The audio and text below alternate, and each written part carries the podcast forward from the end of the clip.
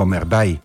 En de naam zegt het al, een inclusief programma. En inclusief, dat gaan we vanavond ook als thema doen. Kom erbij, welkom bij het radioprogramma van de coalitie 1 tegen eenzaamheid in Almelo. Het programma wat u één keer in de maand op de woensdagavond kunt beluisteren via AFM... of bij velen nog bekend als Omroep Almelo. En met wat vanavond een beetje een bijzondere uitzending.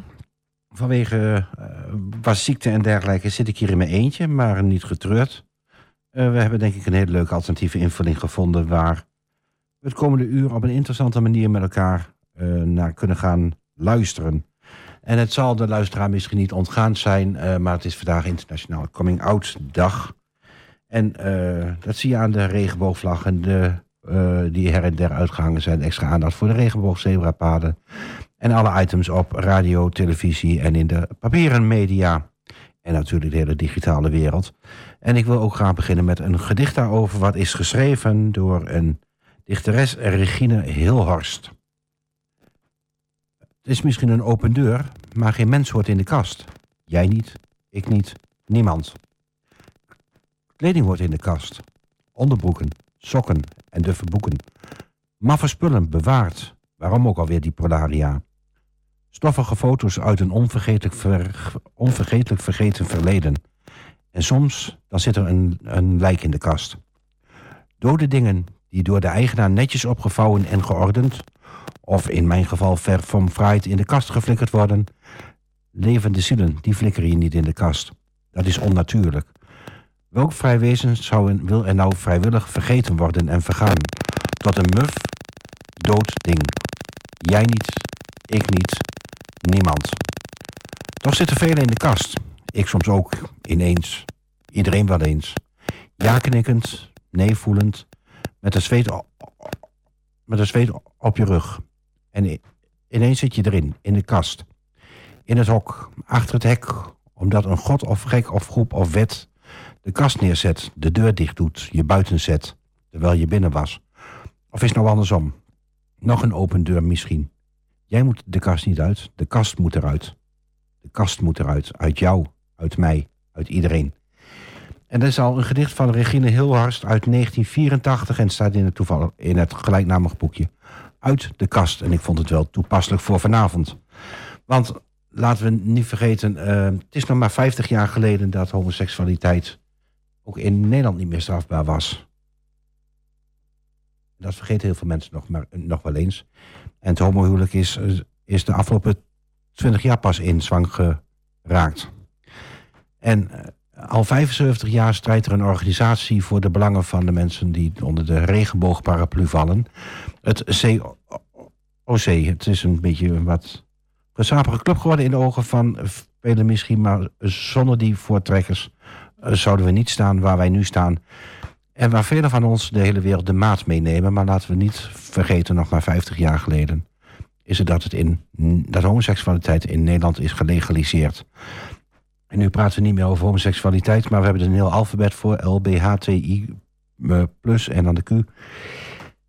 En, daar zit een heel mooi schema achter, maar het, belangrijkste is voor mij dat van die kast stopt niemand in de kast. Levende wezens horen niet in de kast. Laat er geen kast zijn. Laat iedereen gewoon uh, lang en gay gelukkig leven.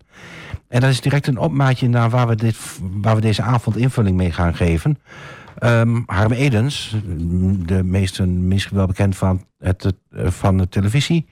die gaat uh, regelmatig in gesprek met mensen uit de regenboogcoalitie LBHTIQ-plussers...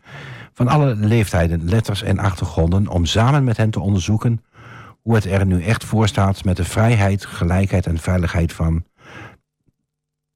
van de mensen uh, in uh, Nederland... en wat er beter moet... En uh, het is dus nog maar, nog maar zo'n beetje twintig jaar geleden dat het burgerlijk huwelijk werd opengesteld. En nog maar vijftig jaar geleden dat homoseksualiteit gelegaliseerd werd. En dat was voor hem een aanleiding om een heel mooi podcastserie te maken... waarvan we er vanavond eentje laten horen. En ze leefde nog gay en gelukkig. En dat is een soort sprookjesachtige vertelling... waarbij alle elementen eigenlijk wel naar voren komen. Soms tot in het absurdisme toe... Want, want laten we niet vergeten, uh, het is nog niet overal zo geaccepteerd. En heel veel mensen zitten nog in dat verdomhoekje. in de kast met de deuren dicht. En dan voel je je soms verrekte eenzaam.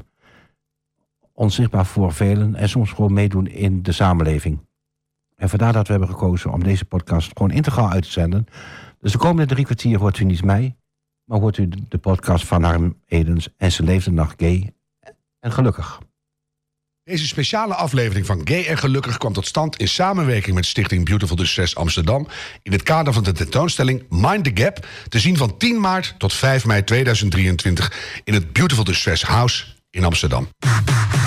En ze leefden nog gay en gelukkig. Het sprookje van de LHBTI plus vrijheid in Nederland. In 2021 was er een hoop te vieren in Nederland. Het burgerlijk huwelijk werd 20 jaar geleden opengesteld voor paren van gelijk geslacht. Het COC bestond 75 jaar. En 50 jaar geleden werd wetsartikel 248 bis geschrapt uit het wetboek van strafrecht. Homoseksualiteit was niet langer strafbaar. Maar de strijd om gelijke rechten en veiligheid voor iedereen is nog lang niet gestreden. Hoe is de stand in LHBTI plus land?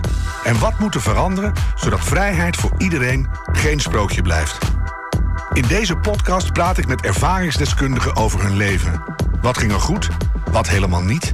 En wat kan en moet er beter voor de LHBTI-plussers in Nederland?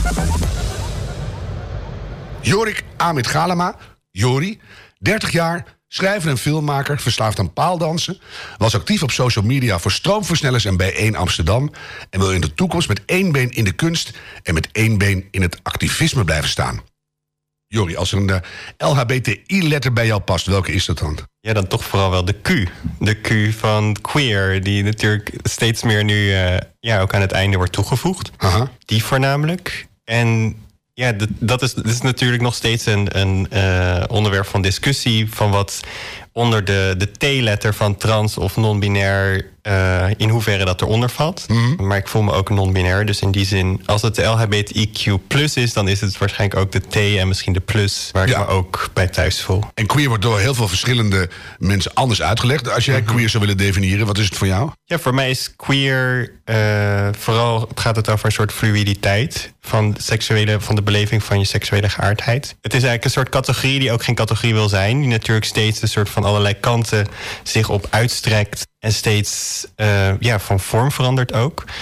En wat daarbij wel voor mij, ja, voor mij persoonlijk dan een belangrijk aspect er ook van is, is dat queer ook, ook altijd wel een politiek uh, politieke agenda heeft. En Hmm. ook altijd wel vanuit dat expansieve, ja, ook een soort van andere identiteiten uh, altijd ook wil benoemen en ook wil aanraken. En dat gaat dan dus ook over uh, andere gemarginaliseerde identiteiten. Ik denk Ja. dat daar, dat is natuurlijk niet alleen voorbehouden aan de queer identiteit, maar er zit wel in vergelijking, denk ik, tot de andere uh, noemers van LHBTIQ, zit dat bij queer er wel heel sterk in verweven. Maar is het ook iets wat zich zo ver kan uitdijen dat het uiteindelijk misschien wel de overheersende term wordt? Dat zou kunnen. We're queer en we're here hangt er bij mij op een gebouw in Amsterdam. En, en daar kan van alles onder. En kijk maar een beetje waar je op dat moment heen gedobberd bent. Zoiets. Zeker. Ik denk ook wel, je ziet het natuurlijk steeds meer dat zeker uh, ook in mijn generatie, maar bij de generatie daaronder al helemaal, dat natuurlijk steeds meer mensen zich ook queer noemen. Ik weet Ja. niet wat voor cijfers er op dit moment zijn, maar dat, dat, volgens mij gaan er allerlei onderzoeken er rond van 1 op de 6 Amerikaanse jongeren, de helft van de Amerikaanse jongeren die zich op een bepaalde manier queer noemen.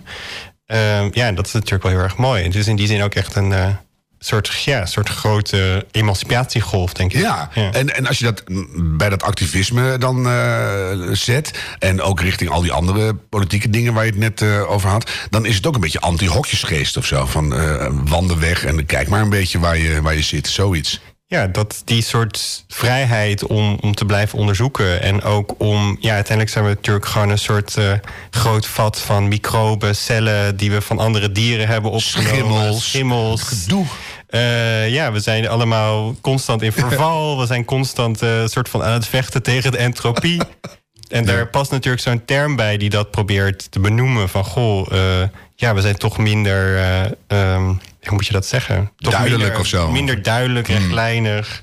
Maar is het ook een soort excuus soms? Dat je zegt, ik hoef niet meer uit de kast. Want nou ja, ik dobber vanuit mijn puberteit ergens die queerness in. En dan zien we het wel. Terwijl het soms ook wel lekker is in het begin. Dan kan je zeggen, nou, ik ben gay of ik ben lesbisch of ik ben iets anders. En dan kan ik daar eerst mijn identiteit een beetje zoeken. En dan later zeg ik, wel, nou, zo strikt is het allemaal niet. En dan gaan we weer eens verder kijken. Maar of is dat juist wel fijn dat je dat niet hoeft te doen?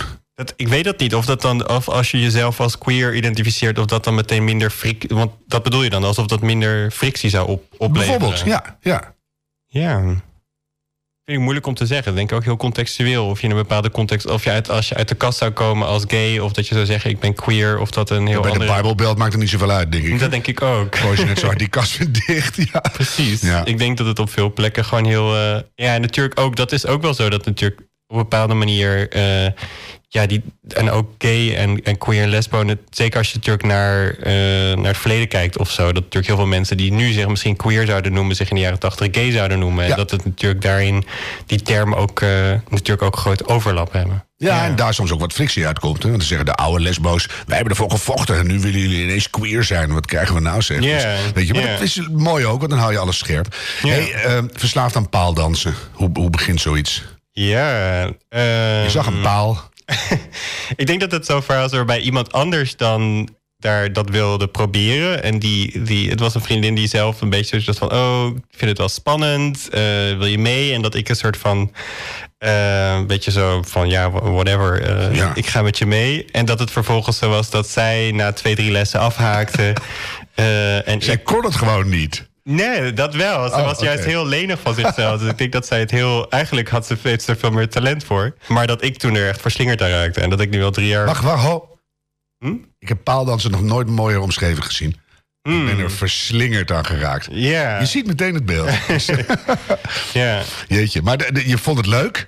En wa- wanneer is dan het gevoel ineens je denkt... ja, nou, nou eh, ga ik ook helemaal voor. Nee, kijk, het is ook gewoon het is een hobby. Dus het is Hmm. in die zin... eh, maar het is wel... Ja, ik doe het wel echt wel drie keer in de week minimaal. Dus het is wel... Het zit nu wel heel erg in het ritme van mijn, van, van mijn dagen. En wat levert het op, behalve extra hangspieren en zo? En de, Ja, spieren en, en, en, en flexibiliteit natuurlijk. Maar het Ja. is vooral wel... Ik denk dat je dat ook ziet bij veel mensen die paaldansen doen. Dat het toch ook... Ja, er, er zijn natuurlijk mensen die het daarvoor doen... omdat ze gewoon een soort fit lichaam willen. Maar er zijn denk ik ook al veel mensen die... ja, misschien op een bepaalde manier soms een verstoorde relatie tot het lichaam hebben... of die misschien eh, waarbij eh, het innemen van een soort vrouwelijkheid in hun lichaam niet een vanzelfsprekende is.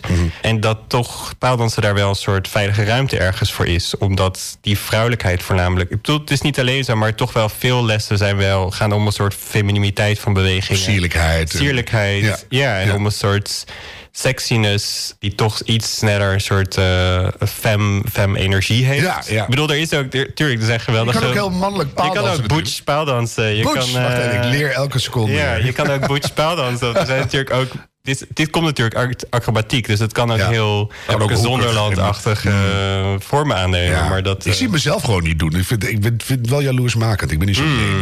Eh, zijn er veel queers die paaldansen? Ja, ik kom wel toch wel af en toe. Het is toch natuurlijk wel vooral eh, female assigned birth eh, lichamen die het doen. Maar het is, ja, ik denk wel, ik, heb, ik zie wel steeds. Het is wel echt ook een, een trend, denk ik. Ik zie wel steeds meer mensen om me heen het doen. En ook wel Oh, steeds wat meer queer Een soort bevrijding, toch? Van de Ja. schelen. Ik, ik trek iets aan wat ik aan wil trekken. En Ja. ik ga iets met een paal doen waar ik zin in heb. Ja, En- nee, je bijvoorbeeld, misschien kennen jullie het wel, Cloud Collective uit Rotterdam. Hmm. Eh, die hebben bijvoorbeeld bij een feest altijd wel een paal staan. En dat, Ja. die wordt ook goed gebruikt. Dus dat is wel, in die zin zie je het wel steeds meer queer plekken zo, eh, dat het een plek inneemt. Ja. Ja. Activisme kwam in de introductie al eh, even omhoog. Waar bestaat die uit en, en hoe fanatiek is die? Ja, dat vind ik ook heel lastig. Want dat is natuurlijk. Eigenlijk zou ik mezelf ook nooit zo noemen, omdat het toch, het toch een label is wat snel een soort puurheid, eh, verwachtingen van puurheid opwekt. Ja, dan moet je meteen 100% goed zijn en, en, en dat soort dingen. Ja. Dus in die zin zou ik met mezelf ook zeker niet zo noemen. En ook vanuit een, denk ik, een soort respect voor mensen die zich echt fulltime eh, op activistische eh, doelen richten of sociale rechtvaardigheid. Maar het is wel, ja, ik, het is, ik zie het wel meer zo. En dat is nog steeds ook iets wat ik ook als het gaat over kunst, wel iets waar ik mee worstel. Van goh, in een soort van holistisch mensbeeld waarin je en misschien je eigen fantasieën, eigen verlangens, eigen dromen hebt die je probeert te realiseren. En ook ja, het bewustzijn dat de wereld ook in brand staat. eh, en dat dat niet altijd strookt met jouw individuele dromen of je individuele verlangens. Dat je daartussen balanceert. Ja. ja, want je kan jezelf ook helemaal kwijtraken in je activisme. En dan kom je aan niks anders meer toe. Ik, ik ken het zelf een beetje van de klimaatgedoe. Dat je daar al je tijd en al je moeite en al je focus, al je blijdschap in gaat stoppen. En dan haal je er soms voor je eigen ontwikkeling weer, weer heel weinig uit. Ja. Ja. Nee, dat is heel, dat is complex. En ook omdat soms ook wel, omdat natuurlijk ook activisme ook vaak om een soort ja, moet je dat zeggen? Soms om een hardere en simpelere boodschap gaat. Ja. Want met een essay van, eh, weet ik veel, 30 pagina's... eh, is het moeilijker om de bühne goed te bespelen. Een Of om, spandoek eh, met meer dan vijf woorden doet het al niet, hè? ja, ja, ja, En dat is wel... Nou ja, daarin zie ik wel ook heel erg natuurlijk... Soort van, dat hoop ik, daarin probeer ik dat wel in mijn kunst... of in het filmmaken ergens dat wel te verenigen natuurlijk. Dat je ergens hebben het... Ik voel, het voelt ook wel heel erg alsof we beide ruimtes... en beide modi, zou ik bijna zeggen, nodig hebben. Dat je enerzijds heb je het nodig dat er mensen de straat op gaan... eh, die gewoon zeggen van dit moet nu stoppen. Of eh, we, we blokkeren, zoals morgen, we blokkeren nu gewoon de weg. Totdat Ga je zitten of denk je... ja, het is, nu, het is alleen omdat ik nu ziek ben dat ik denk... Dit het is wel het laatste wat ik nu met mijn lichaam moet doen. Ehm, maar het, het is wel mijn plan om er morgen weer bij te zijn. Nee, Dus dit- dat, het is eh, gewoon een griepje, hè? dus Ja. misschien voel je je morgen goed. We gaan richting jouw bijdrage aan de eh, Mhm. Beautiful Distress tentoonstelling. Eh, Om dat te kunnen doen is misschien goed om jouw kunstenaarschap even eerst eh, aan bod te laten komen.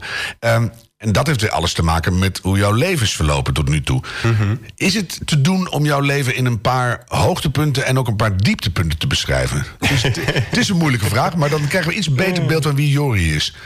Ah, het is moeilijk om te zeggen, omdat het natuurlijk ook, omdat je natuurlijk het verleden ook dat alle soort van trauma's vaak ook toch snel iets verzachten als je Mhm. er, als je zelf in een redelijke mentale toestand bent. Ja. Dan kijk je erop terug en denk je, oh ja, dat was eigenlijk. Viel wel eh, weer mee ook. Viel wel mee, eh, maar. Ja, Gelukkig maar ook. Maar als je erop focust, zou het misschien kunnen. Wat, noem eens eens een paar, de drie hele leuke dingen uit je leven. Je zegt, dat was bijzonder. Mm, nee, ook als het dan gaat over van goh, hoe sta ik in de wereld? Of hoe eh, ook de, de oorsprong van mijn queerness of zo. Ja. Dan is het natuurlijk wel heel erg een soort van het meer oudergezin waar ik zelf uitkom. Eh, dat ik ben zelf opgegroeid in Drenthe, in echt een, een kleine plattelandsgemeenschap met zo'n 200 zielen en een eh, paar honderd koeien en varkens en geiten. Of een paar duizend misschien wel. Ja, waarschijnlijk meer dan de zielen, Ja, ja. nee, veel meer. Ja.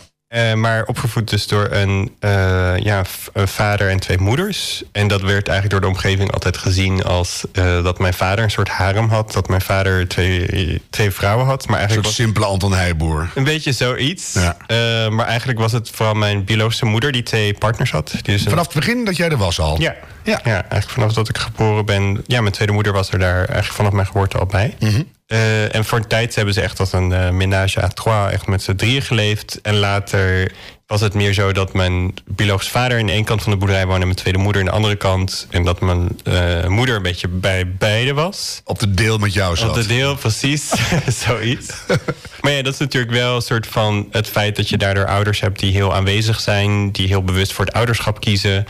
Ehm, ook natuurlijk wel van dat er meer dan twee waarheden zijn. Dat die soort binariteit van mama zegt dit, papa zegt dit, dat, dat, dat er altijd. Moeder 2 zegt nog iets Moeder anders. 2 zegt weer nog iets Ja, anders. Dat ja. dat natuurlijk wel altijd net iets, ja, net een ander perspectief geeft. Eh, en natuurlijk ook wel een soort van de, hoe, hoe dat, de vreemdheid die het voor de buitenwereld ook wel had. Ik wou zeggen, dit is bijzonder. Maar was het bijzonder en daardoor eh, eh, werd het afgekeurd? Of was het bijzonder en daardoor ook wel bewonderd? Of, of Ik denk van gewoon niet begrepen. Ik denk dat mensen gewoon echt dachten van wat, wat gebeurt hier? seksboerderij was meestal bij mij in de een beetje zo'n Dus- soort... We spraken natuurlijk ook omdat eh, mijn familie komt oorspronkelijk uit eh, Friesland... en uit het westen van het land. Dus het was ook... We spraken niet trends. Dus het was niet... eh, Vlek op vlek. Ja, ja, dus Het, we waren daardoor al import, westerlingen. Dus dat, dat daardoor... ja, dat, dit kon er dan ook nog wel bij. op die Maar je noemt het wel op als een van de hoogtepunten in je Ja, nee, zeker. Heb jij het als, dankbaar als voor. bijzonder ervaren? Ja, ik ben er echt heel dankbaar voor. En het is ook, eh, als ik dan toch een klein, eh, ook in dit gesprek, een klein grammetje activisme erin kan gooien. is het natuurlijk ook nog steeds zo dat die meer ouder werd in Nederland. Keer op keer door de CDA en ChristenUnie eh, het, het, eh, Ja. met een kluisje het riet in wordt gestuurd. Ja. En dat is wel, ehm, ja, ik ben, ik heb ook wel eens aan, aan, aan debatten hierover meegedaan. Dan werd me dat ook in mijn gezicht gezegd van, goh, je, je bent psychologisch misvormd eh, doordat je drie ouders hebt. Ja, ja. En dat ik daarin, dat ik juist zo, wat dan ook heel interessant is, natuurlijk, als mensen je geleefde ervaring, uh, zonder dat ze je kennen, zoiets. Uh, oh, dat zoiets allemaal de hele dag. Dus, ja. De hele dag. Ja, ja. En ik vind het mooi dat je het noemt, want ik heb een andere ervaring met een meeroudergezin. Mm -hmm. ik, ben, ik ben ook een meerouderconstructie, maar geen gezin. Mm -hmm. Ik heb heel erg veel last gehad van het feit dat die wet er niet was. Ja. Dus dan hadden we het heel anders kunnen insteken. Dus ik, ben daar, ik heb daar enorme slechte ervaringen mee. Dus... Dat die wet er niet is? Ja, ja, ja. Nee, dat is wel. Uh, ik bedoel, de verkiezingen komen er weer aan. Ik bedoel, dat Daar gaan we weer. Gaan we weer. Ja, ja, dat, uh, ja. Noem nog eens een hoogtepunt. Nog een hoogtepunt. Mm. Analyseert je leven zo, hè? Ja, omdat het... Twee dieptepunten en één hoogtepunt. Nou, dat zijn we er. Dan ja, meer om een idee van jou te krijgen. Ik bedoel, uh, hoe was je als puber? Of uh, de, de, hoe, hoe ben je geworden in de persoon... Mm -hmm. tot de persoon die, die nu voor mij zit? Nee, nog een soort hoogtepunt wel. Uh, of in ieder geval, misschien kan ik... ik vind dat, dat, is misschien ook, dat is misschien ook waarom ik het moeilijk vind... om het misschien zo te noemen. Omdat het natuurlijk wel... elk van die momenten... los van wat ik zei dat het verleden natuurlijk dingen veranderen... maar ook dat ze altijd... dat ook wel het een beetje wel mijn levensvisie is dat ook met die, zowel die hoogtepunten of soort van negatieve dingen die naar je toe komen als positieve mm. dingen die naar je toe komen, dat dan de manier waarop je ze zelf transformeert en integreert, natuurlijk uiteindelijk. En daar wel of niet toe in staat bent ook. Ja. Want... En op het moment dat je het gevoel hebt dat je toch meestal dat wel kan integreren of zo. Ja, dat daar. Ik, daar, ik vind het interessant dat ik zelf niet echt naar mijn eigen levensloop kijk als van dat waren hoogtepunten of dieptepunten mm -hmm. of zo. Dat het meer. Daar zit ook dat fluïde al in. Ja, of Was meer, jij iemand die als... Nee, meer als ik het, maar ik denk als ik het, de, de vraag zou veranderen... van wat zijn transformatieve momenten of zo voor je... waar dan niet misschien, misschien dat oordeel van negatief... Ja. dan voel ik daar... Uh, dan vind ik het veel makkelijker om daar aan te nou, denken. Doe het op die manier, ja. Nee, bijvoorbeeld een heel transformatieve moment was wel... dat ik uh, nu al een paar keer naar de Radical Fairies in uh, Frankrijk ben geweest. Wat zijn dat? Dat is een queer gemeenschap die eigenlijk in de jaren 70, 80 is ontstaan in Californië. En dat waren toen vooral eigenlijk homomannen die uit hun uh, kerken waren gegooid. En die ja, een beetje op de soort van golven van de New Age beweging die in, in Californië en Oregon uh, op stoom kwam. Yeah. Ja, zich eigenlijk ook niet in die soort cis-heteronormatieve New Age beweging konden vinden. En die daarom besloot om eigenlijk zelf uh, ja, om, om zelf een soort van gemeenschappen te creëren waarin spiritualiteit, ecologie en ook seksualiteit een, een plek konden krijgen. Mhm. En dat begon wel soms ook met een soort van problematische geschiedenissen, zoals dat überhaupt natuurlijk met de New Age vaak is geweest, waarbij uh, inheemse Amerikaanse kennis soms heel makkelijk werd ja, gebruikt gestolen, misbruikt. gebruikt. Ja. Ja. En dat transformatieproces uh, en een soort van, ja, dat op een soort respectvolle manier met, met soms ook inheemse kennis omgaan, dat is nog steeds iets waar die gemeenschap wel doorheen gaat. Mhm. Uh, maar vanuit de VS is dat ook uitgewaaid over de rest van de wereld. En een van die gemeenschappen is bijvoorbeeld in Frankrijk, in de Vogese. En daar ben je een paar keer geweest. Ja. En, is- wat leverde dat op voor jou? ja, het is een soort van. Wat voor mij, wat ik daar heel erg voelde, was toch wel dat je natuurlijk best veel queer plekken hebt. Queer of trans plekken waar je naartoe kan. eh, als je in een, in een stad woont zoals Amsterdam of in Berlijn of waar dan ook. Maar plekken waar dat ook volledig geïntegreerd is met de natuurlijke omgeving, dat is best wel schaars. Ja. En ehm, ja, om toch je eigen queerness of transheid in de natuur te ervaren. ehm, en ook soort van die naast het soort van de respectvollere omgang of het je gezien voelen door, door mensen in je identiteit, ook die soort respectvollere omgang met het land ervaren. Ehm, dat is Wat mij. eigenlijk natuurlijk heel gek twee dingen zijn.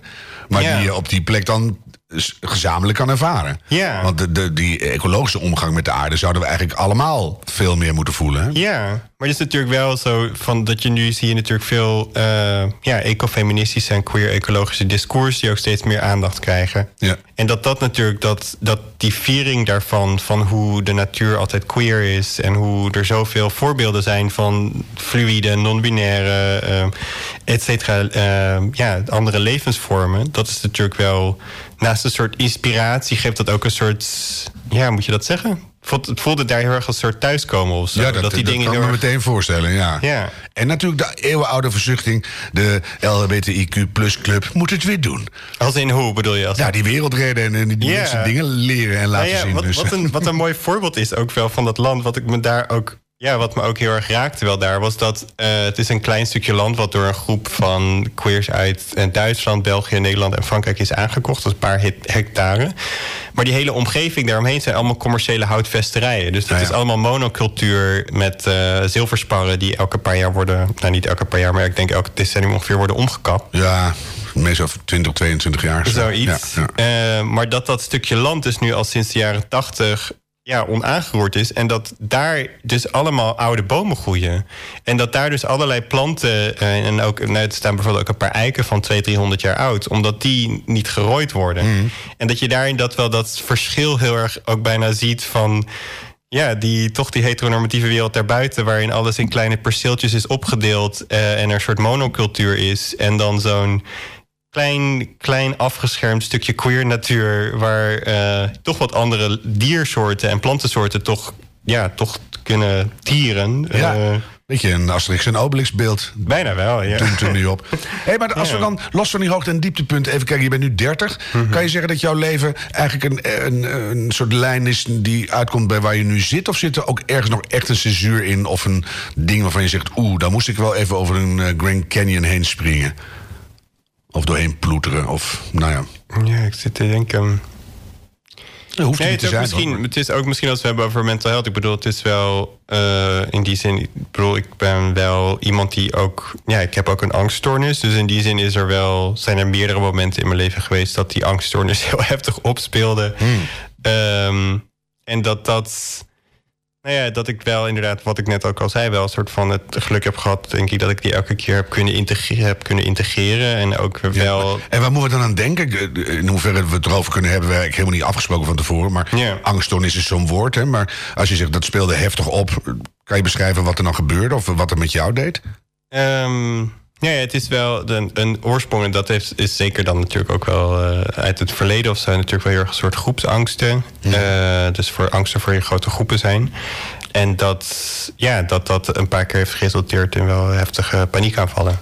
Maar Blijf je dan een half jaar binnen? Of Nee, ga je dan niet. nooit de stad meer in? Of denk je alleen maar, ik heb een angststoornis, dan moet je echt mee om leren gaan. Want anders dan overkomt hij je weer. Ja, nee, het is wel. ehm, ik bedoel, dat is natuurlijk ook wel dan mijn privilege dat ik dan wel eh, altijd wel toegang heb gehad tot eh, psychologische zorg eh, en medicatie. Vind- ja, maar ik vind, vind wel, Ja. we leren elkaar nu natuurlijk nu ook kennen. Ja. Ik vind wel heel mooi hoe jij dat omschrijft. Dat ik het privilege heb gehad om daar toegang tot te hebben. Want dat Ja. realiseren we ons vaak helemaal niet. Nee, er zijn heel veel mensen die dat natuurlijk niet hebben. En Of ook- niet durven, komen we straks nog op. Maar Ja, of voor wie een eigen risico van 380 euro gewoon al zo'n eh, hindernis is. om een psycholoog te zoeken. En dat eh, ook als het gaat om van goh, wat zijn belangrijke momenten. Ik bedoel voor mijzelf bijvoorbeeld natuurlijk ook het feit dat ik bijvoorbeeld een master aan de filmacademie heb gedaan, waarbij we met tien nationaliteiten zaten, waarvan de helft ook niet Europees. Eh, ik de enige met een Nederlandse achtergrond was voor, Mhm. voor een jaar zelfs. Ja, die soort verhalen die iemand misschien uit Libanon of iemand uit India heeft ja, die, die, dat, die verrijking daarvan. En ook daardoor soms ook wel weer de nee, relativering van je eigen problemen en je eigen positie. Ja. eh, daar ben ik heel dankbaar voor ook. Zullen we Ja. daar maar op doorgaan? Want je bent eh, schrijver en filmmaker. Ja. Eh, hoe is dat begonnen? Wanneer dacht jij van... eh, ik steel de 8 mm camera van de buurman. Het is echt een, een oude man die een filmherinnering ophaalt. Maar eh, ja, het was hippere dingen in jouw Mhm. jonge jaren. Wat, wat, wanneer was jij ineens in beeld aan het denken? Dat je dacht, daar moet ik in door. Nee, ik weet eigenlijk nog wel een heel specifiek moment. En het is ook wel gek, omdat ik. Het is zo lang geleden dat ik het nu ook eigenlijk niet meer precies weet waar die film over gaat. Maar ik geloof dat ik 14 was en dat ik met mijn vader naar Barcelona was. En dat er in het museum een film draaide. En die film heette Freak Orlando van Ulrike Ottinger. Eh, Ulrike Ottinger is een West-Duitse filmmaakster. eh, ook van eh, Duits-Joodse afkomst. Die ja, ook veel met, met gender en queerness eigenlijk ook in haar, in haar films heeft gewerkt. Ik bedoel, ik wist toen helemaal niks van haar. Nee, maar ja. En ik wist ook niks van die film die gebaseerd is ook dan weer op Orlando van Virginia Woolf. Maar ik weet dat ik die film zag en in die film wat je ziet is een soort hermafrodiete Jezus die eh, wordt gekruisigd en een soort van cocktails wordt gevoerd door een soort ja, een soort pelg, een soort groep met, met eh, mensen die een soort, soort pelgrimstocht doen naar een warenhuis. Waar weer een soort cycloop is die een soort handtas aan het maken. Het is een soort, soort totaal waanzinnige, ja, vreemde eh, genderparade. En Mensen jij was die- helemaal getriggerd. Je dacht, ja, ik dacht hier? echt van, wat is dit? Een Ja. soort van mensen die half kippen waren, half Dalmatiërs. Ja, allerlei mensen met heel verschillende lichamen... in allerlei soorten kostuums. Maar tegelijkertijd ook heel komisch en kritisch... en tegelijk zonder dat het per se ja, een, een soort statement maakte. Het was geen aanklacht of dat, dat was gewoon iets van zichzelf Het eigenlijk. was heel erg iets van zichzelf. Ja. Ehm, en ik ben later nog wel meer films van haar gaan zien. Maar ik weet wel dat ik dat toen zag. En die soort, die soort magische wereld. En een soort van die, die gekte die daarin zat. Dat ik dacht van daar een beetje bij in de buurt zijn. Dat is ehm, goed. Dat Ja. is goed. Ja. Ja. Mooi is dat, hè? Ik heb ook allemaal van dat soort dingen in mijn leven. Dat je denkt, daar is dat begonnen. Of daar is dat aangeraakt of wakker gemaakt. Of, Ja. of- ja, geeft hem, geeft een naam. Want ik weet ook nog wel, die film was volgens mij drie uur lang. En ik weet dat ik gewoon niet weg wou. Dat ik echt daar zo zat van, we moeten weg, we moeten weg. Je bent er achterwaarts uitgesleurd door je Ja, vader. dat ik er echt... eh, We moeten naar Gaudí. Ik wil niet naar Gaudí. Nee, precies. Ja, mooi. Precies. Hey, als je nu kijkt naar, want je bent- langzaam een oeuvre aan het opbouwen. Vreselijk woord, maar eh, ja, daar kun je niks aan doen als je doorwerkt.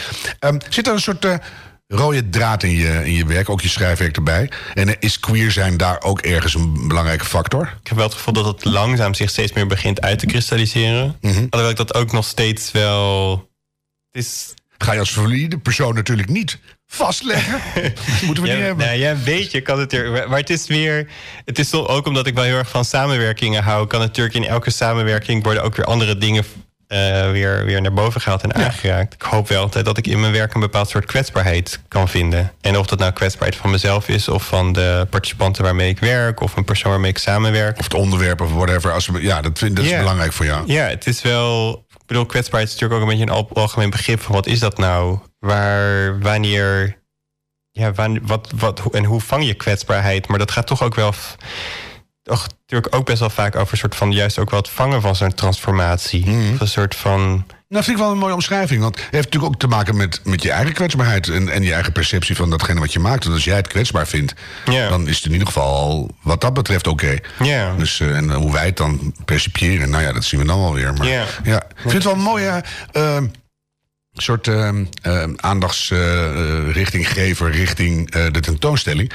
Want de aanleiding voor ons gesprek is jouw aandeel in de expositie Mind the Gap van Stichting Beautiful Distress. Eh, en dat is een stichting die kunst inzet om begrip en medeleven te vergroten voor mensen die te maken hebben met een psychische aandoening. De expositie Mind the Gap, die nog tot 5 mei van dit jaar te zien is in Amsterdam, wil mentale kwetsbaarheden onder de LHBT QIA+, het worden steeds meer letters, gemeenschap zichtbaar maken. En dat dat nodig is, blijkt uit harde cijfers van onder andere onderzoeken die het Sociaal en Cultureel Planbureau eerder publiceerde. En waarin we in de laatste afleveringen van deze podcast ook al aandacht aan hebben besteed. Jonge LHBTIQ-plussers die hebben twee keer zo vaak psychische klachten als hun uh, cis-hetero-leeftijdgenoten. En het zelfmoordcijfer onder deze groep ligt 4,5 keer hoger dan het landelijk gemiddelde. Dat zijn, ik vind dat nog steeds, elke keer als ik ze zie, weer schokkende cijfers.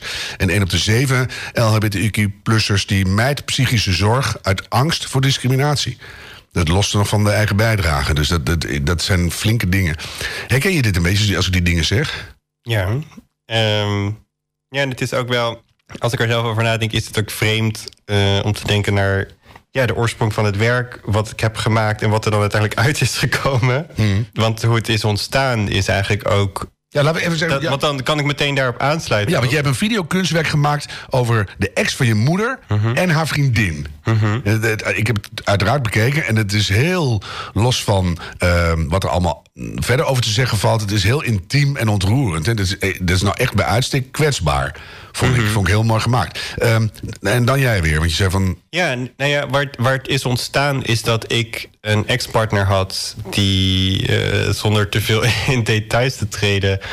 Um, ja, waarbij ik me eigenlijk bedrogen voelde, maar mijn, de ex-partner met, met suicidale gedachten te kampen had. Ja. En eigenlijk de verlamming die ik daardoor zelf ervoor. En over ja, hoe je dat, eigenlijk dat spanningsveld van ook hoeveel, hoe ver je dan, hoeveel je over hebt dan voor de liefde. Ja. Maar ook, en ook hoe de, hoe de liefde die centraal staat tussen twee mensen elkaar ook heel erg gevangen kan houden. Hè? Dus ja. Dat, zo, zo zag ik het een beetje. Ja, en ook wel, en dat is ook wel interessant als het dan gaat over deze video, van hoe ik daar zelf in begon. Dat ik zelf heel erg begon met een soort oordeel ook wel over hoe iemand uh, een partner natuurlijk ook wel een soort wurggreep kan houden met zijn haar hun depressie. Het een heeft een depressie En Of, ja. of misschien wel alle twee. Dat, dat, dat Mhm. hou je ook nog wel fluïde. Je moet echt goed kijken. Wil je daar, dan Ja. nog is het heel moeilijk om te snappen... wat is nou exact de boodschap.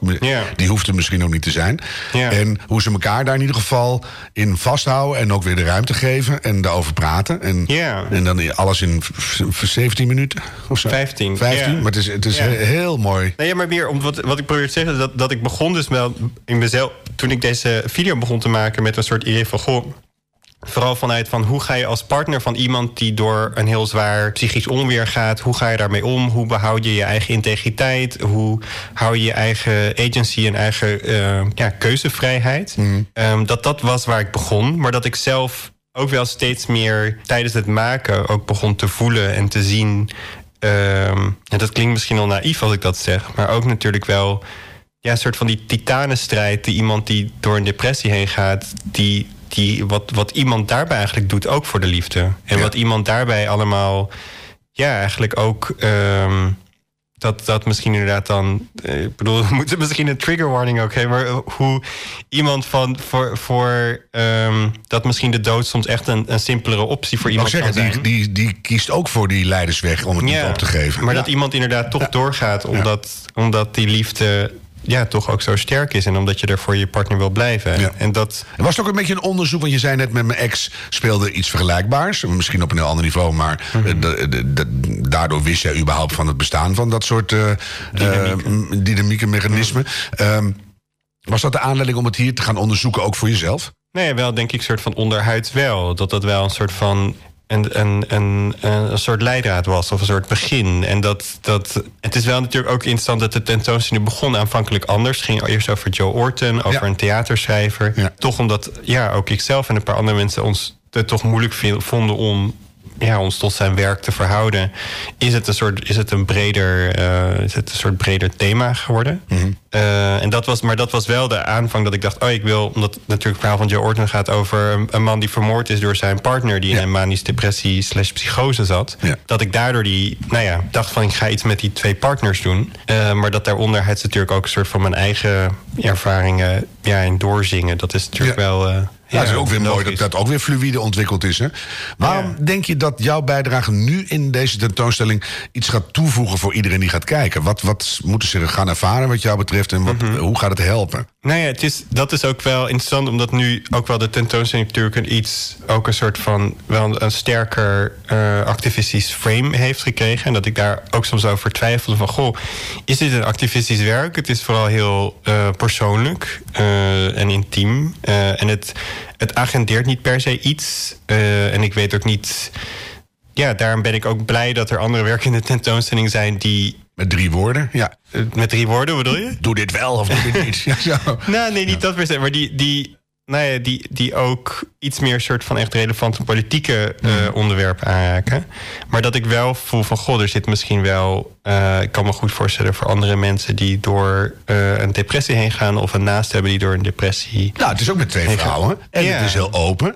En het is ook, dat vind ik wel mooi dat jij zelf die ingang koos. Het is heel kwetsbaar. Ja. Dus je kan de, wat mij betreft allerlei andere dingen, ook GGZ gerelateerd, in weerspiegeld zien. Ja. Van hoe, hoe fragiel dingen zijn. En als je dat niet agendeert, wat jij nu heel duidelijk wel doet, Ja. eh, dan zijn ze er ook niet. Ja. Dan, dan denk je er nooit over na. Iedereen worstelt ermee. Dus je kan aan de hand van jouw kunstwerk kan je gaan nadenken. Welke andere dingen heb ik die misschien helemaal niet met depressie te maken hebben, Ja. maar er wel zijn? Ja, nee, en ik, wat ik zelf ook daarbij wel, wat ik wel dan ook de keuze om met hun samen deze video te maken, was ook wel dat ik dat hun natuurlijk zelf allebei ook wel bespraakt zijn en ook zelf heel veel. Eh, heel bewust zijn van de woorden over, over die ziektebeelden. Dat is Eh, heel mooi beschreven. ja, en dat Echt, daardoor, ja. dat, er, dat daardoor moet je het zeggen dat natuurlijk bij zo'n intiem onderwerp het wel fijn is als je met iemand werkt. eh, waarbij je niet het gevoel hebt dat je voor het eerst een deur opentrekt die iemand zelf nog nooit heeft Ja. opengetrokken. ja, weet ik niet, maar dat neem ik zo van je aan. Dus, Ja, nee, dat kan natuurlijk ook. Dat is Ja. misschien weer een een heel andere ingang. Dat was voor jou misschien een heel fijn. W- Wilden Ja. ze meteen meedoen toen je vroeg? Ja, ze voelde zich wel. wel eh, tuurlijk ook omdat ze zelf gewoon het, wel de, heel erg het belang er ook van inzien. Ja, ja. Van goh, hoe, hoe ga je met die worsteling om? En hoe, eh, hoe zorg je voor die wederkerigheid? Hoe zorg je ervoor dat je voor elkaar blijft zorgen en dat je ook niet kwijtraakt ook, hè? Ja, niet kwijtraakt en je eigenheid behoudt. En hoe word je waardig oud? Ja. Zit er eigenlijk allemaal in. Dat ook. Jij bent pas Ja. 30, maar ik ben alweer 61. hoe word je waardig oud? Ja. In een, in een LHBT-gemeenschap. Ja, maar en, natuurlijk ook wel, dat vind ik ook wel En daar voel ik ook wel weer, ja, misschien ook wel weer de verschillen, maar ook wel weer de echo's van, goh, wat zijn de grenzen ook van romantische liefde? En wat zijn de grenzen van een romantische één-op-één verhouding? Ja. Dat zit natuurlijk ook wel heel van, goh, ja, we zitten in een systeem waarin je dan een partner hebt die je eigenlijk dan je alles je één keer op je. 19 en dan zit je op je 88ste nog mee. Ja. En, en hoe doen we dat dan allemaal? Ja, en hoe, hoe, hoe komt het dat we blijkbaar onze samenleving zo hebben ingericht dat dan die partner je dan en eh, seksueel, emotioneel, financieel op al die punten zou moeten voorzien? En, en eh, Ja. ja, waar, wat, wat voor soort andere vormen zijn daarin mogelijk? Niet, Dat, eh, zijn niet mogelijk. Want dan ja, ja, de hele maatschappij moeilijk. van slag. Het is heel moeilijk. Jongen, jongen, ja. ja. Nee, maar zie je wat er allemaal aankleeft? Ja. Van mij is een hele goede bijdrage. Ik ben blij dat je er bent. Heb je al reacties? Wat vinden mensen ervan? Ja, toch veel mensen die wel heel ontroerd zijn. Ja. En ook wel die, die uitwisseling natuurlijk wel van dat je even dat spel met die machtsverhouding van goh, wie is er nou psychiater, wie is er ziek, tussen aanhalingstekens. Zo, je moet echt goed kijken hoor. Dat, eh, Ja, dat is natuurlijk. Ja, ik- dat vond dat eh, ook wat toen ik hiermee bezig was, kwam ik achter een werk van Sophie Kal, die dat in een psychiatrische inrichting heeft gedaan. Waarbij ze dan eh, psychiaters en patiënten allerlei verschillende rollen liet spelen. Waardoor je dat op een gegeven moment je, je gewoon niet, inderdaad, echt niet weet wie wie is. Ik heb een keer in een En dat, eh, zorgboerderij een kerstdiner laten koken door de patiënten, om ze maar even zo te noemen. Mhm. En dat te laten serveren aan mensen die er zaten. Die hadden allemaal niks, maar die hele levens lagen in puin. Ja. En toen waren ineens de, de patiënten waren de verreweg meest gezonde aanwezigen bij het kerstdiner. Dus het is zo leuk ook om dat om te draaien. Ja. ja. nee, dat is toch de onzichtbaarheid ook natuurlijk wel. Van, Ja, en die eeuwige framing van alles, hè? Ja. Er moet weer een hokje in en op en omheen. Ja. Hey, In deze podcast vragen wij gasten hoe zij vinden dat het gaat met die hele LHBTIQAP gemeenschap in Nederland. In Mhm. de hele tentoonstelling Mind the Gap. En jouw bijdrage daaraan maakt het duidelijk dat er nog een wereld te winnen is.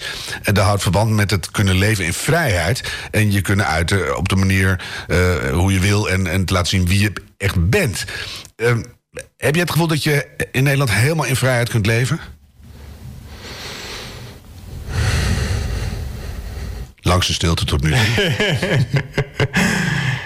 Ja, het is moeilijk. Het, is, eh, het is, het is eh, misschien soms ook het gevaar van relativeren of zo. Dat ik bijvoorbeeld wel, ja, als ik zoals ik nu eruit zie, bijvoorbeeld over straat loop, toch wel bijna elke week of om de week een keer wordt nageroepen of zo. Ja, want even beschrijven. Eh oorbellen aan beide kanten van opvallende soort. Iets van oogschaduw. Een sjaal om je hoofd. Met, ja, wel heel beschaafd, maar wel met kleuren. Eh, iets van lipstift, maar wel een hele beschaafde kleur. Dan heb je een trainingsjack aan, dat kan iedereen aan. Maar dan een lichtgroen, ja, dan gaan een ketting. En dan iets van een rokachtig, iets met hoge hakken heb je aan. Je bent wel een heel opvallende verschijning dan in het gewone straatbeeld. Dus dan Ja. krijg je dus een hoop commentaar naar je hoofd, toch? Ja, en dan ben ik dan zelf, relativeer ik dat als in van, oh ja, ik heb al al wel tien jaar of zo ben ik niet meer fysiek aangevallen of zo. En dat zie ik, dat zie ik Wacht dan. even, hoor. Ga even, want dat was daarvoor wel. Nou ja, in Drenthe is het, is het is natuurlijk dat als mensen het hebben over een soort van geweld tegen queer mensen. Ik bedoel, ja, dan, eh, de, de, de witte man op het platteland is toch wel volgens mij daar de, de voorna- voornaamste bedreiging. Hard in de bas. Ja. Ja, ja maar het is zo leuk. We beginnen met hoogte- en dieptepunten. En je weet er eigenlijk geen één te noemen. Ja, alleen maar m- mooie graduele hoogtepunten. Ja. En eh, fysiek aangevallen worden in Drenthe vind ik toch wel een soort dieptepunt. Maar die, Ja, nee, dat is het ook. die monteren bedoel- we dan wel terug. Dan, eh, Ja. ja, nee, maar, Ik bedoel, het is ook wel niet voor niets dat ik bedoel, ik heb ook zelf eh, ook wel, maar misschien dat ja, ik heb bijvoorbeeld ook wel meerdere een paar jaar eh zelfverdedigingslessen ja, gevolgd. dat snap ik Dus heel eh, goed. Ja. dat- maar je zegt het net zelf zo mooi. Ik, dat relativeer ik eigenlijk alweer. Dus Ja. jij weet eigenlijk al heel lang... doordat wie jij bent en hoe je je leven invult... en ook laat zien... Mhm. dat je altijd een, eh, in ieder geval een aandachtsfactor bent. Je bent niet onzichtbaar. En, en dat levert dus ook gedrag op. En, Ja, maar dit, en dat is wel daarin. Ik relativeer het dan in, in de zin van hoeverre ik dat natuurlijk dan weet van, van queers Ja. in andere geografieën of andere Je zei plekken. net op mijn eerste jaar op de filmacademie... ja, Ja. eh, ik bedoel, in Pakistan hoef je geen eh, vrolijke sjaal om je hoofd te doen... want dan gaat je hoofd eraf. Ja, misschien of Ja. in bepaalde kont. Ja. Ja. Maar dat het wel. ja, moet je het zeggen? Het is natuurlijk ook ander- anderzijds wel. Dat is natuurlijk ook met queerness of zo. Dat het enerzijds vind je daardoor ook weer juist gelijkgestemde. Of je komt. Het is soms ook. Het is ook wel in balans. Ik bedoel, ik word dan. Je zit niet in je eigen queerbubbeltje. Je bent ook hier naar Hilversum gekomen nu met de trein, neem ik aan. En dan, Ja. nou, dan ben je dus zichtbaar voor Jan en allemaal en iedereen. Ja, nee, maar het is dan. Wat ik bedoel te zeggen is dan van. Goh, ik word dan af en toe nage- nageroepen of wat dan ook. Maar en altijd ook- negatief of zeggen mensen ook wel dat je... Nee, dat bedoel ik. Dat wil ik zeggen. Dat ik ook juist mensen soms naar me toe komen van... oh, wat zie je er mooi uit. Of, of dat mensen... Dat is leuk, ja. En dat is, dat is de, de andere kant ervan. Dat je daardoor door, die, door misschien een, soms een soort... eh, die zichtbaarheid, dat die natuurlijk twee kanten heeft. ja. ja. Wat er ook totaal niet toe doet, maar het staat je ook heel goed. Ja. Ja, nee, nee, nee, je zou toch met een sjaal om je hoofd willen lopen terwijl je niet staat. Ja. Ja, je hebt wel mazzel ook weer. Dus. Hé, maar dan eh, terug naar de vraag, want die blijft hangen. Je kunt relativeren heen en terug en op en neer. Maar kunnen we, kun jij in Nederland in vrijheid leven? Dan komen we misschien ook weer aan bij het begin van de kuuf. En ook, ook misschien ook een bruggetje nog naar eh, waar we het over hadden. Over van goh, eh, wat, wat dan de tekortkomingen van romantische liefde zijn. Dat Ja. als het dan. Ja, dat die Q natuurlijk wel heel erg gaat over van goh.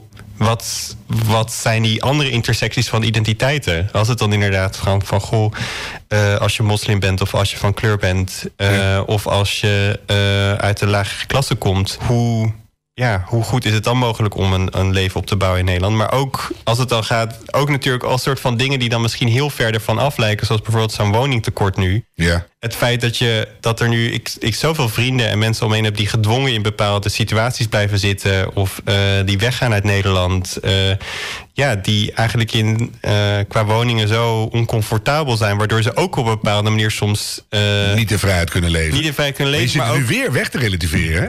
Hoe bedoel je? Ik, ik wil dat het echt keihard over jou gaat. Jij bent 30, je bent aan het doen wat je doet. En Mhm. kan jij in vrijheid leven? En dat er doet niks af of bij aan of anderen dat wel of niet ook kunnen. Wat zou je over jezelf willen zeggen?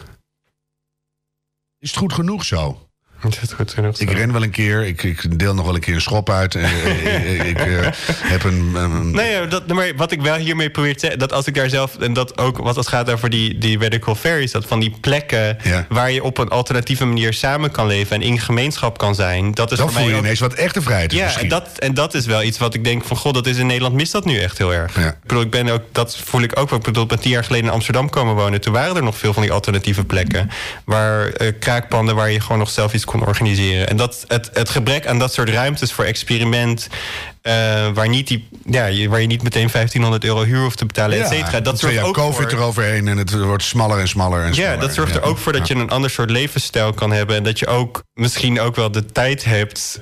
Ja, bepaalde aspecten van je identiteit verder te ontwikkelen. Dus dat is voor mij een zit. voorwaarde. Ja. Ja. Maak je je ongerust of boos over hoe het nu verder moet? Ook een heel moeilijke vraag.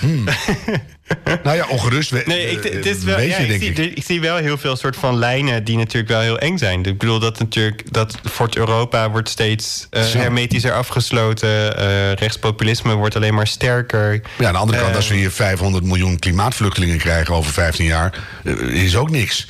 Maar ja, eh, moet je dan een hek zetten bij Griekenland, is het ook niet. Die, die problemen worden lijken blijkbaar allemaal steeds groter. En dat gaat allemaal steeds harder op het individu drukken. Ja. Dus maak je je ongerust. Nou ja, maar tegelijk, dat is inderdaad, zeker maak ik me ongerust. En, dat, en daarin natuurlijk wel een soort van de kleinheid van je eigen bijdrage of je eigen, wat je eigen verantwoordelijkheid daarin is. En hoeverre daar uiteindelijk de 1% die is eh, flink aangepakt zou mogen worden. Dat, dat, staat, dat is wel denk ik nummer één. Dat Ja. gewoon eh, het invoeren van een veel, veel strenger belastingbeleid. Een, een inkomensgrens, een eh, vermogensgrens, eh, al dat soort zaken. Dat Uitstootgrens vind ik ook fijn. Uitstootgrens, al die Ja. verbieden van privé. En ik bedoel, die lijst is natuurlijk eindeloos van dingen die we zouden moeten invoeren. Ja. Om, om die, als het dan gaat specifiek over klimaat en alle gevolgen die dat ook verder sociaal heeft. En misschien uiteindelijk als je dat allemaal weer omdraait... want dat leer ik nu ook veel een beetje van jou in de afgelopen drie kwartier...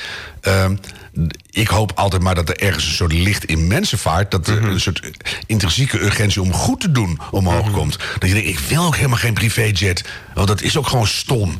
Weet je, maar dat is helemaal utopisch schijnt. Maar, eh, dus ik voel je, maakt je ongerust. Ehm, is er toch nog iets van licht aan de horizon? Nee, het is, dat is dus die andere kant van goh, van er zijn allemaal van die dreigende lijnen. Maar die lijnen van goh, is misschien ook een beetje een open deur, maar hoe ik dat zie van de, die, de enorme verbondenheid die we nu ook hebben. En al die netwerken die zich nu op allerlei plekken aan elkaar knopen. Ja, en hoe we daardoor soms misschien heel erg overmand worden door alle problemen die overal plaatsvinden. Maar ook wel tegelijkertijd ons empathisch vermogen ook wel verder laten uitwaaieren. En ook daardoor, nou ja, ook natuurlijk door de uitwisseling van mensen, de uitwisseling van ideeën, et cetera. Ja, ook wel het zorgen voor, voor, voor elkaar, voor andere gemeenschappen, voor andere plekken, et cetera, wel steeds vanzelfsprekender wordt. Dat is natuurlijk ook, heeft wel heel veel schoonheid. En dat is wel iets wat denk ik in de afgelopen tien jaar echt heel erg is veranderd. Ik zou bijna zeggen, kunnen we beter eindigen? ik denk het niet. Ik vind dat mooi. Dank je wel. Wil je nog iets toevoegen? Ben ik iets vergeten?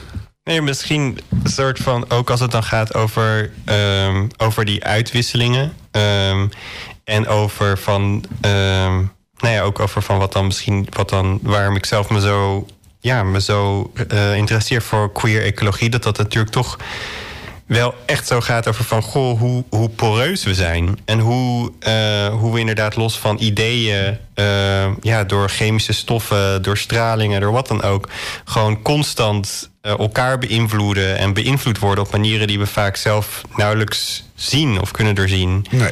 En dat dat, ja, die, die soort van, die extreme verwevenheid die we eigenlijk hebben, dat dat wel ja, ook wel iets is wat ik in ander werk, niet per se in de video die we nu hebben besproken, maar in ander werk wat ik ook aan het maken ben. Ja, waar, waar ik heel erg dat probeer zichtbaar te maken, mm -hmm. of dat invoelbaar te maken. Zowel in negatieve als in positieve zin. Ja. Want ik vind met name die positieve kant eraan het mooiste. We, zitten allemaal bomvol met nanoplastics. Nou ja, ja, kan ik me niet elke dag zorgen om maken, dus het moet dan maar even. Maar dat je die, die netwerken die beschrijft en die, die verbanden die er zijn zichtbaar gaat maken, dat is natuurlijk een hele grote kracht van een kunstenaar. Ja, ja. Dat is Ja. natuurlijk wel. ehm, Ja, Juri. Ik ga je eigenlijk. eh, we kunnen nog uren doorkletsen. Dank je wel dat je er was en eh, voor je mooie bijdrage. Juri Galema. Deze aflevering kwam tot stand in samenwerking met Stichting Beautiful Distress... in het kader van de tentoonstelling Mind the Gap... die nog tot 5 mei 2023 te zien is in het Beautiful Distress House in Amsterdam. Met dank aan Wilco Tuinenbreijer, voorzitter van Beautiful Distress... en het Nederlands Instituut voor Beeld en Geluid in Hilversum. Muziek en audio nabewerking Hens Zimmerman. Dit is een podcast van Harm Edens en Merel van der Merendonk. U luisterde dus naar de podcast eh, die Harm Edens maakte in de serie van Gay en Gelukkig. En het was de Mind the Gap special met Jori Amit Galama. En het was een speciale aflevering ehm, in samenwerking met Stichting Beautiful Distress. Naar aanleiding van de toons- tentoonstelling Mind the Gap. En u heeft waarschijnlijk al wel opgemerkt. eh, de podcast is van een paar maanden geleden, want de tentoonstelling is er helaas niet meer. Maar op internet is er nog wel heel veel over te zien. En het is misschien ook een aanrader. Want eh, eh, het sprookje van de LBHTI-vrijheid in Nederland, gay en gelukkig, daar valt nog wel wat op af te dingen. Zoals u in de uitzending zelf kunnen horen, komt depressiviteit vaker voor, maar ook het aantal zelfmoorden, wat toch vier keer hoger is dan gemiddeld. En één op de zeven mijt psychische hulpverlening. Ehm, daar ligt nog wel een hele opdracht voor ons om wat aan te gaan doen. En ook hiervan, we kunnen eh, niet door de radiodraad heen kijken, maar eenzaamheid en depressieve gevoelens en misschien gedachten eh, van wat doe ik hier, kunnen ook bij mensen die luisteren spelen. En weet dan dat je altijd kunt bellen met 113 en daar een luisterend oor kunt vinden. Ehm, deze uitzending hebben we, eh, of deze podcast hebben we uitgezonden omdat er vandaag International eh, Coming Out Day is. Het is helaas nog steeds nodig en we begonnen de uitzending met een gedicht. eh, wat ik nogmaals een graag keer wil herhalen nu aan het eind, zodat u dat nog eens een keer kunt luisteren. En het heet Uit de Kast. En het is een stadsgedicht geschreven en voorgedragen. De gelegenheid van Nationale Coming Out Day eh, in Enschede. En het is geschreven door de stadsdichter eh, Enschede Regine Hilhorst. Een open deur misschien, maar geen mens hoort in de kast. Jij niet, ik niet, niemand. Kleding hoort in de kast. Onderbroeken, sokken en duffe boeken. Muffe spullen. Bewaarde waarom ook alweer prularia. Stoffige foto's uit een onvergetelijk vergeten verleden. En soms zit daar een lijk in de kast. Dode dingen die door de eigenaar netjes opgevouwen en geordend, of in mijn geval vef omfraaid, in de kast geflikkerd worden. Levende zinnen die flikker je niet in de kast, dat is onnatuurlijk. Welk vrij wezen wil nou vrijwillig vergeten worden en vergaan? Door een muf, duf, dood ding. Jij niet, ik niet, niemand. Toch zitten velen in de kast. Ik ook soms, ineens, iedereen wel eens.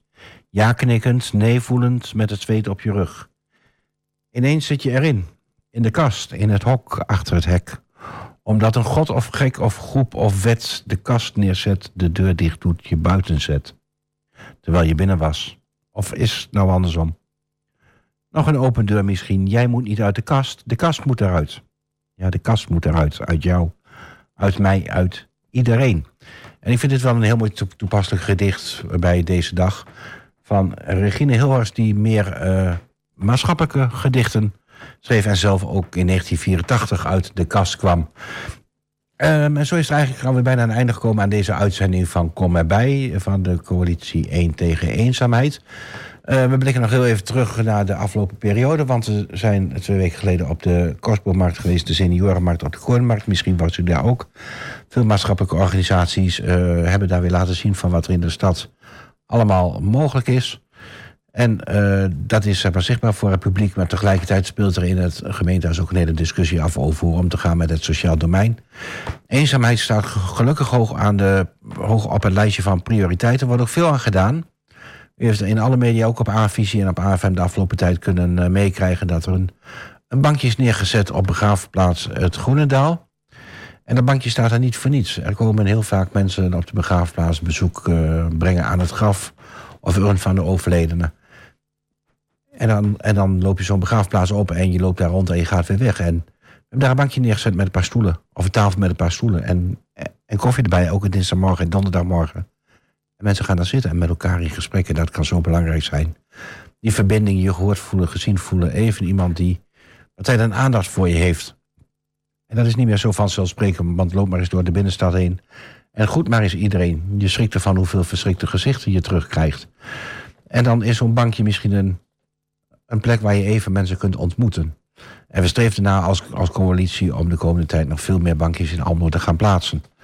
Ook andere ontmoetingsplekken zijn er. Welzijnsaccommodatie uh, of welzijnsorganisatie Avedan en, de, en diverse wijkcentra hebben eetgelegenheden opge, opge, opgericht waar wijkbewoners elkaar kunnen ontmoeten.